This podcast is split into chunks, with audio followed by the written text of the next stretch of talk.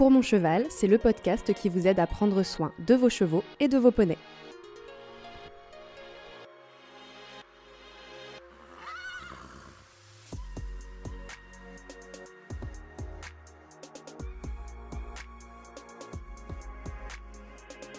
Au niveau des activités qui vont être euh, conseillées euh, en pleine canicule, on va surtout euh, conseiller plutôt le travail à pied, effectivement, qui va être quand même moins physique pour le cheval et qui peut être tout aussi intéressant pour la relation cheval-cavalier.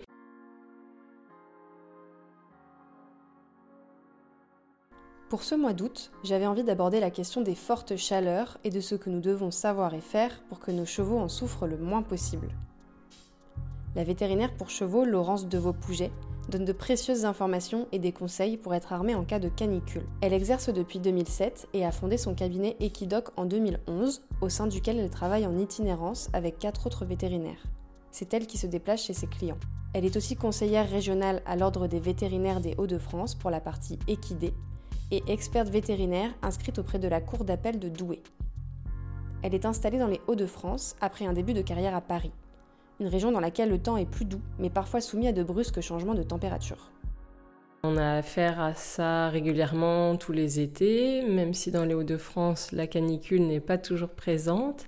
Euh, néanmoins, justement, on a des fortes variations de température. On peut passer euh, en juillet-août euh, d'un temps pluvieux à tout d'un coup 35 ou 40 degrés. Donc justement, c'est là qu'on a à gérer des, des chevaux qui ne sont pas forcément habitués au, à la canicule et euh, à ces températures élevées et les propriétaires ne le sont pas forcément euh, euh, préparés non plus. Alors souvent, ce qu'on va rencontrer, nous, en tant que vétérinaire, quand il y a un changement de température un peu brutal, effectivement, le cheval va avoir plus chaud, n'a pas l'habitude de boire beaucoup et on va avoir des chevaux soit qui se déshydratent, soit qui vont faire des coliques plus facilement. Donc c'est vrai que quand on sait qu'il y a un changement de température, on va conseiller aux gens quand même de passer justement sur une alimentation type mâche, de bien les sortir, de pas leur laisser un jour de repos, en tout cas euh, de vraiment les marcher tous les jours, euh, voilà, de vraiment s'adapter à ces changements un petit peu euh, brutaux. Savez-vous quelle est la température corporelle d'un cheval? La vétérinaire fait un premier point chiffré sur ce qui est normal et alarmant. Elle explique que le cheval sait réguler sa température, mais aussi que le travail que nous lui demandons a un impact sur cette dernière. La température euh, d'un cheval euh, physiologique est située entre 37 et 38, avec des variations entre 37,5 et 38,5 euh, acceptées. Notamment chez le poulain, la température sera un petit peu plus élevée que chez le cheval adulte. Donc l'idéal, c'est de mesurer la température de son cheval régulièrement dans des conditions euh, normales, de façon à connaître sa température physiologique et pouvoir détecter une variation. À un moment donné, certains chevaux vont toujours être à 37,2 par exemple, et d'autres vont être à 37,8. C'est des informations qui sont assez importantes justement dans la gestion de son cheval. Alors la température de son cheval, c'est tout simple. On prend un thermomètre en pharmacie, euh, on le met en intrarectal, vraiment bien plaqué sur le côté et euh, on regarde la température, euh, ça va assez vite, entre 37 et 38, jusqu'à 38,5 en fonction des températures. Alors, euh, chez le poulain, il y a des températures au-dessus de 36 degrés environnementales qui sont vraiment dangereuses chez, chez le poulain. Chez le cheval, à partir de 25 degrés, il doit s'adapter et il sera vraiment en danger si sa propre température corporelle monte au-dessus de 40 degrés, oui. Alors, le cheval a un système de régulation euh, de sa propre température en fonction de l'environnement, effectivement. Euh, il y a plusieurs euh, moyens, notamment la sudation, de façon assez simple. au niveau du travail ou de, des températures extérieures, on peut avoir une sudation importante, une augmentation de la fréquence cardiaque, une augmentation de la fréquence respiratoire, de façon à réussir à se réguler, effectivement.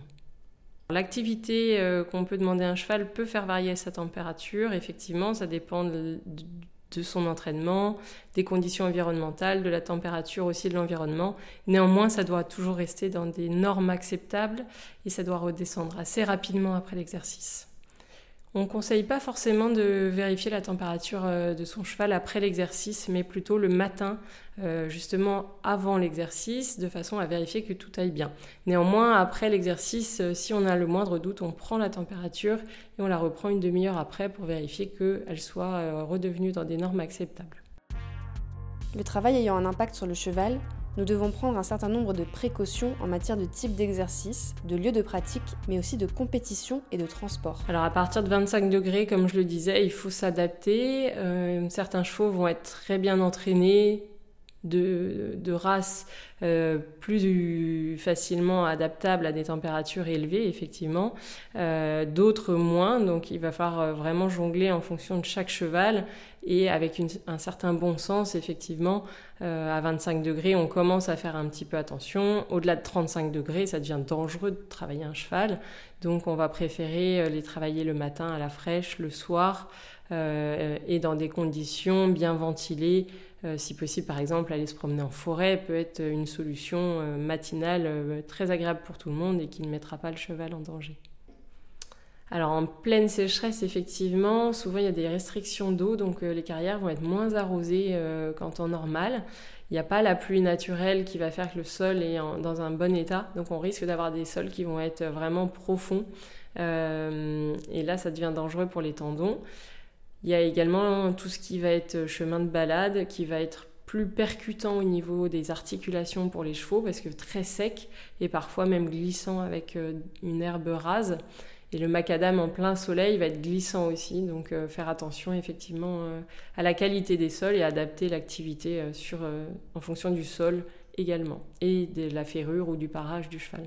Au niveau des activités qui vont être conseillées en pleine canicule, on va surtout euh, conseiller plutôt le travail à pied, effectivement, euh, qui va être quand même moins physique pour le cheval et qui peut être tout aussi intéressant pour la relation euh, cheval-cavalier. ce sont des, exercices qui sont parfois oubliés dans l'activité équestre et qu'on peut mettre en place et profiter de ces moments effectivement trop chauds pour faire un effort physique soutenu. Donc il y, a, tout ce travail à pied. Ça peut être euh, effectivement aller se promener euh, à la fraîche, en forêt, enfin vraiment choisir des conditions euh, idéales, bien ventilées et si possible à l'ombre, tout en respectant la capacité physique de son cheval. Donc jamais lui demander des choses pour lesquelles c'est difficile pour lui, d'autant plus en période de canicule. Au niveau des, exercices interdits, euh, je pense qu'il faut faire preuve de bon sens, c'est-à-dire qu'il y a des moments où il fait chaud, on peut quand même pratiquer des compétitions, mais on va essayer effectivement d'être dans des conditions euh, optimales avant l'effort, après l'effort, et en cas de vraie canicule, à ce moment-là, il vaut mieux reporter euh, quand même cette activité. Le transport en cas de canicule va pas être conseillé effectivement, puisque il va falloir vraiment jouer sur la ventilation dans un vent ou dans un camion, il faut vraiment qu'il y ait une bonne aération pour que ça ne se transforme pas en, canicule encore plus à l'intérieur. Euh, sinon, bah, rien que le transport pour le métabolisme du cheval va être, euh, va être difficile, la récupération sera difficile derrière et l'effort risque d'être dangereux derrière, effectivement. Donc on va préférer, pareil, un transport à la fraîche le matin ou le soir et faire vraiment très attention à bien hydrater le cheval, le rafraîchir et la bonne ventilation encore une fois. J'ai demandé à Laurence de Vaupouget ce que nous pouvons observer chez un cheval qui a chaud. Elle détaille également les conséquences physiques de la chaleur sur le cheval et son intervention en tant que vétérinaire. Alors, il va y avoir euh, plusieurs choses à regarder pour euh, observer que le cheval a chaud. Il y a déjà à chaud ou à trop chaud. Euh, c'est-à-dire que soit juste il a chaud, il va avoir besoin d'être rafraîchi, d'être mis à l'abri. et dans ces cas-là, on peut avoir un cheval qui va moins manger, moins se déplacer, euh, ou qui va avoir une baisse de forme, qui a moins envie d'y aller et qui est moins en train euh, au travail. Et ces symptômes-là peuvent s'aggraver si effectivement il a trop chaud, voire il a un coup de chaud. Euh, dans ces cas-là, ça va être tous ces symptômes-là, mais avec potentiellement des premiers symptômes de pathologie également. Alors ces symptômes sont effectivement des symptômes au repos. Euh, on peut avoir les mêmes euh, au travail, c'est-à-dire une sudation importante, une respiration importante, euh, un cheval soit complètement apathique, soit au contraire très inquiet. Mais au travail, on peut avoir aussi vraiment une baisse de performance, une crampe musculaire. une difficulté à engager, moins de volonté et des raideurs, effectivement. Il peut y avoir des conséquences à, à court terme, moyen terme et long terme. À court terme, c'est un cheval qui va suer, qui ne va pas manger sa ration, qui va montrer euh, de l'apathie. néanmoins, du coup, se met en place un système de déshydratation qui peut entraîner des pathologies à court et à long terme. C'est-à-dire on peut avoir juste une difficulté à récupérer un lendemain d'exercice, mais on peut aussi avoir ce qu'on va appeler des myosites, des crampes voire jusqu'à une paralysie du cheval. Et donc là, le, pronostic vital peut être engagé. Donc oui, ce sont des symptômes sur lesquels il faut être méfiant, vérifier que le cheval récupère euh, relativement rapidement. Euh, et sinon, ne pas hésiter à contacter son vétérinaire pour vérifier qu'il n'y ait pas lieu de réaliser une consultation. Alors nous, quand un propriétaire nous contacte euh, parce qu'il est inquiet par rapport au comportement de son cheval, on va lui poser toutes les questions de euh, comment il est dans son état général, de lui avoir pris sa température, d'avoir regardé les muqueuses au niveau de la bouche, par exemple, au niveau des yeux, sa façon de respirer, est-ce qu'il s'alimente, quel comportement a le cheval Est-ce qu'il gratte le sol Est-ce qu'il se roule Parce qu'on peut aussi avoir par la déshydratation euh, des coliques.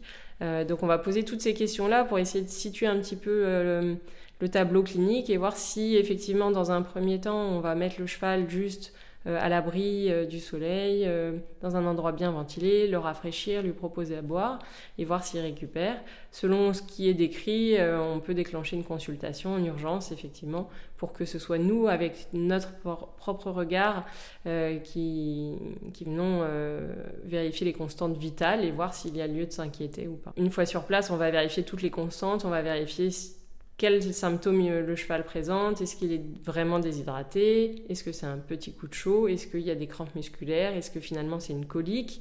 Euh, on va vérifier tout ça et on va adapter euh, le traitement en fonction. Donc s'il est déshydraté, oui, on va pouvoir faire une perfusion, effectivement, hein, même sur le terrain. C'est très important de relancer et de rééquilibrer justement euh, le métabolisme du cheval. de la même façon, s'il a des crampes, s'il a des, un début de myosite, on va prélever du sang pour le faire analyser et faire un statut à ce moment euh, précis euh, du cheval et puis adapter les traitements en fonction. Souvent, un propriétaire connaît bien son cheval. C'est ça qui est intéressant dans la relation propriétaire et vétérinaire, c'est que parfois les propriétaires vont nous décrire des symptômes euh, inhabituels qui peuvent paraître légers dit comme ça, mais pour eux, ils savent exactement le cheval d'habitude ne se couche pas à cette heure-là, ne respire pas aussi fort, mange mange très bien sa ration, là il ne la mange pas, il boude son foin, euh, il a les naseaux un petit peu dilatés, il transpire anormalement, ou il, n'a pas envie de sortir, il n'est pas avec ses congénères. Voilà, c'est plein de symptômes qui peuvent être des petits symptômes, mais normalement le propriétaire qui connaît bien son cheval va les remarquer effectivement. Je me suis demandé si nous pouvions avoir un effet sur le métabolisme des chevaux. Laurence de Vaupouget parle notamment des électrolytes. Une complémentation est possible en en parlant en amont avec un vétérinaire. Ça va être essentiellement euh, une bonne alimentation, vraiment l'hydrater régulièrement, lui proposer de l'eau. Euh, on peut l'aider au niveau euh, du rafraîchissement également, c'est-à-dire lui mouiller l'encolure, lui mouiller les membres, jamais avec de l'eau froide, ne pas lui mettre un jet froid sur les reins, des choses comme ça. L'entraînement va jouer beaucoup aussi, c'est-à-dire que effectivement un cheval qui ne travaille jamais aura un métabolisme qui va avoir du mal à s'adapter à un gros effort ou à un effort euh, en pleine canicule. Et on peut également les complémenter pour euh, les aider à, avoir une bonne récupération qui est liée soit à la sudation euh, par la température, soit à la sudation par l'effort. Et donc là, on va leur amener des compléments, notamment à base d'électrolytes, par exemple, de façon à, ce qu'ils récupèrent ce qu'ils ont perdu par leur sueur et qu'ils soient toujours dans un métabolisme équilibré euh, de façon à éviter euh, des, conséquences euh, pathologiques derrière. Quand un cheval transpire, il va perdre de l'eau et des électrolytes, et si on lui donne que de l'eau à boire, effectivement, il va y avoir une carence à un moment donné. Donc chez le cheval de loisir, s'il transpire pas beaucoup, il va pas forcément rentrer dans cette euh, carence et on va l'avoir effectivement plus souvent chez le cheval de sport. Donc c'est peut-être pour ça qu'on peut noter une différence. Euh, c'est vraiment important de rééquilibrer le cheval avec des électrolytes.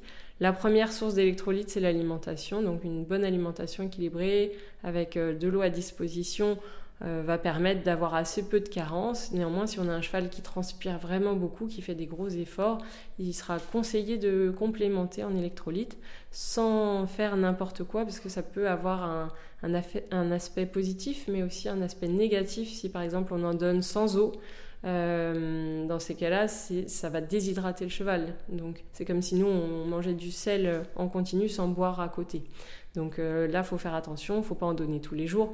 Là, je conseille chaque propriétaire d'en parler avec son vétérinaire de façon à adapter, euh, je dirais, au cheval et à l'effort qu'il produit, euh, le complément en électrolyte. Les chevaux sont censés adapter leur comportement en cas de forte chaleur. Pour autant, il faut rester attentif. Laurence de Vaupouget donne des conseils préventifs en matière de quantité d'eau, d'alimentation, de lieu de vie d'un cheval en cas de forte chaleur, mais aussi de tonte et de protection solaire. Alors en théorie, il est censé prendre les devants effectivement, il est censé se mettre à l'abri euh, du soleil s'il est inconfortable en plein soleil. Euh, il est censé effectivement euh, se protéger, c'est son mode de survie. Néanmoins, ils ne le font pas tous. Et c'est pour ça qu'on va avoir des chevaux qui vont avoir du mal à avoir cette sensation de soif, notamment s'ils sont déséquilibrés au niveau des électrolytes. Euh, on peut avoir des chevaux qui vont pas boire suffisamment et du coup euh, c'est bien aussi de connaître son cheval à ce niveau-là euh, de façon à ce qu'on puisse le surveiller.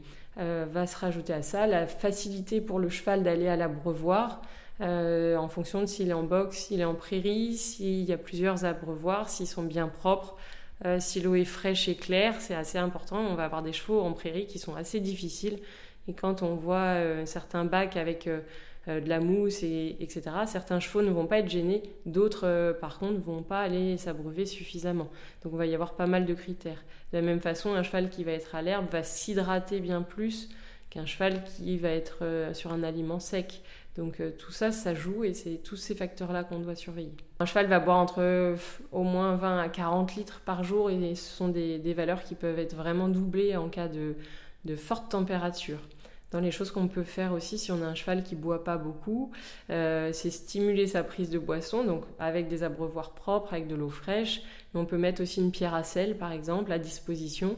Il y a pas mal de chevaux qui vont aller lécher cette pierre à sel, du coup ça stimule la soif derrière et ça permet de boire un petit peu plus. On va euh, s'adapter au niveau de l'alimentation, effectivement, en cas de forte chaleur. Euh, comme je le disais, on va plutôt essayer d'aller sur des aliments humides qui vont permettre de réhydrater le cheval. Donc, ça peut être, euh, si on n'a pas accès à l'herbe, ça peut être du foin mouillé, tout simplement. Euh, ça peut être le fait de faire des mâches, vraiment des repas humides. Euh, quand le cheval est en prairie, par contre, c'est vrai que en général, euh, l'apport d'eau par l'herbe est déjà euh, conséquent. L'environnement idéal, il va dépendre des matériaux qui sont utilisés. En théorie, on va préférer en cas de canicule laisser le cheval dans une écurie au frais et sortir le cheval par exemple en prairie euh, en fin de journée ou carrément la nuit. Euh, maintenant ça c'est la théorie puisqu'il y a des prairies qui sont en bordure de forêt, qui sont très ombragées, un petit peu humides et tout à fait euh, fraîches et ventilées et qui seront bien plus adaptées que certaines écuries qui malheureusement ne permettent pas une ventilation importante, voire sont faites dans des matériaux qui chauffent en plein soleil. Donc je pense qu'il faut vraiment s'intéresser euh, à aller regarder ce qui se passe en pleine, euh, en pleine chaleur, euh, ne pas hésiter à en discuter avec les gérants qui connaissent très bien leurs écuries et s'adapter en fonction des, des, matériaux et des locaux. Alors il y a certains chevaux qui vont, être, qui vont avoir des poils vraiment très longs, qui peuvent être soit par la race, soit par la par certaines pathologies. on a des dérèglements hormonaux qui peuvent euh, donner des, chevaux avec des poils très longs qu'ils ne vont pas perdre en été. Effectivement, ces chevaux-là vont souffrir euh, euh, bien plus que d'autres et donc il est conseillé de les tondre de façon à, les adapter à la situation. Donc il va y avoir soit des tondes complètes, soit on va tondre juste les zones qui transpirent en fonction. On s'adapte. Alors pour les coups de soleil, certaines, bah, notamment tout ce qui va être ladre blanc, balsane blanche avec la peau rose, effectivement, euh, les chevaux de couleur aussi vont être euh, plus sensibles euh, à la ce qu'on appelle la photosensibilisation, qui peut être soit naturelle par la qualité de leur peau, soit liée à un problème métabolique. Donc il faut toujours se poser les bonnes questions quand un cheval attrape des coups de soleil, de vraiment vérifier qu'il n'y ait pas de problème sous-jacent. Et effectivement, ces chevaux-là, on va les protéger du soleil. Donc, il existe des crèmes solaires euh, à, appliquer sur le cheval, sur ces zones-là. Et il y a aussi des, hum, protections maintenant anti-UV, euh, soit pour la tête, soit maintenant pour les membres aussi, qu'on peut mettre en place pour éviter de les tartiner euh, tous les matins. Déjà, travailler sur nos, nos, chevaux assez âgés avec des couvertures d'été rafraîchissantes c'était assez intéressant. On a des, la chance d'avoir une clientèle avec des chevaux qui se prolongent jusqu'à 35, voire 40 ans. effectivement, ces chevaux-là, on, va les, on va conseiller de les tondre quand ils ont le poil long et de leur mettre ces chemises euh, qui rafraîchissent et qui tiennent quand même un bon moment dans l'après-midi, donc qui aident les chevaux.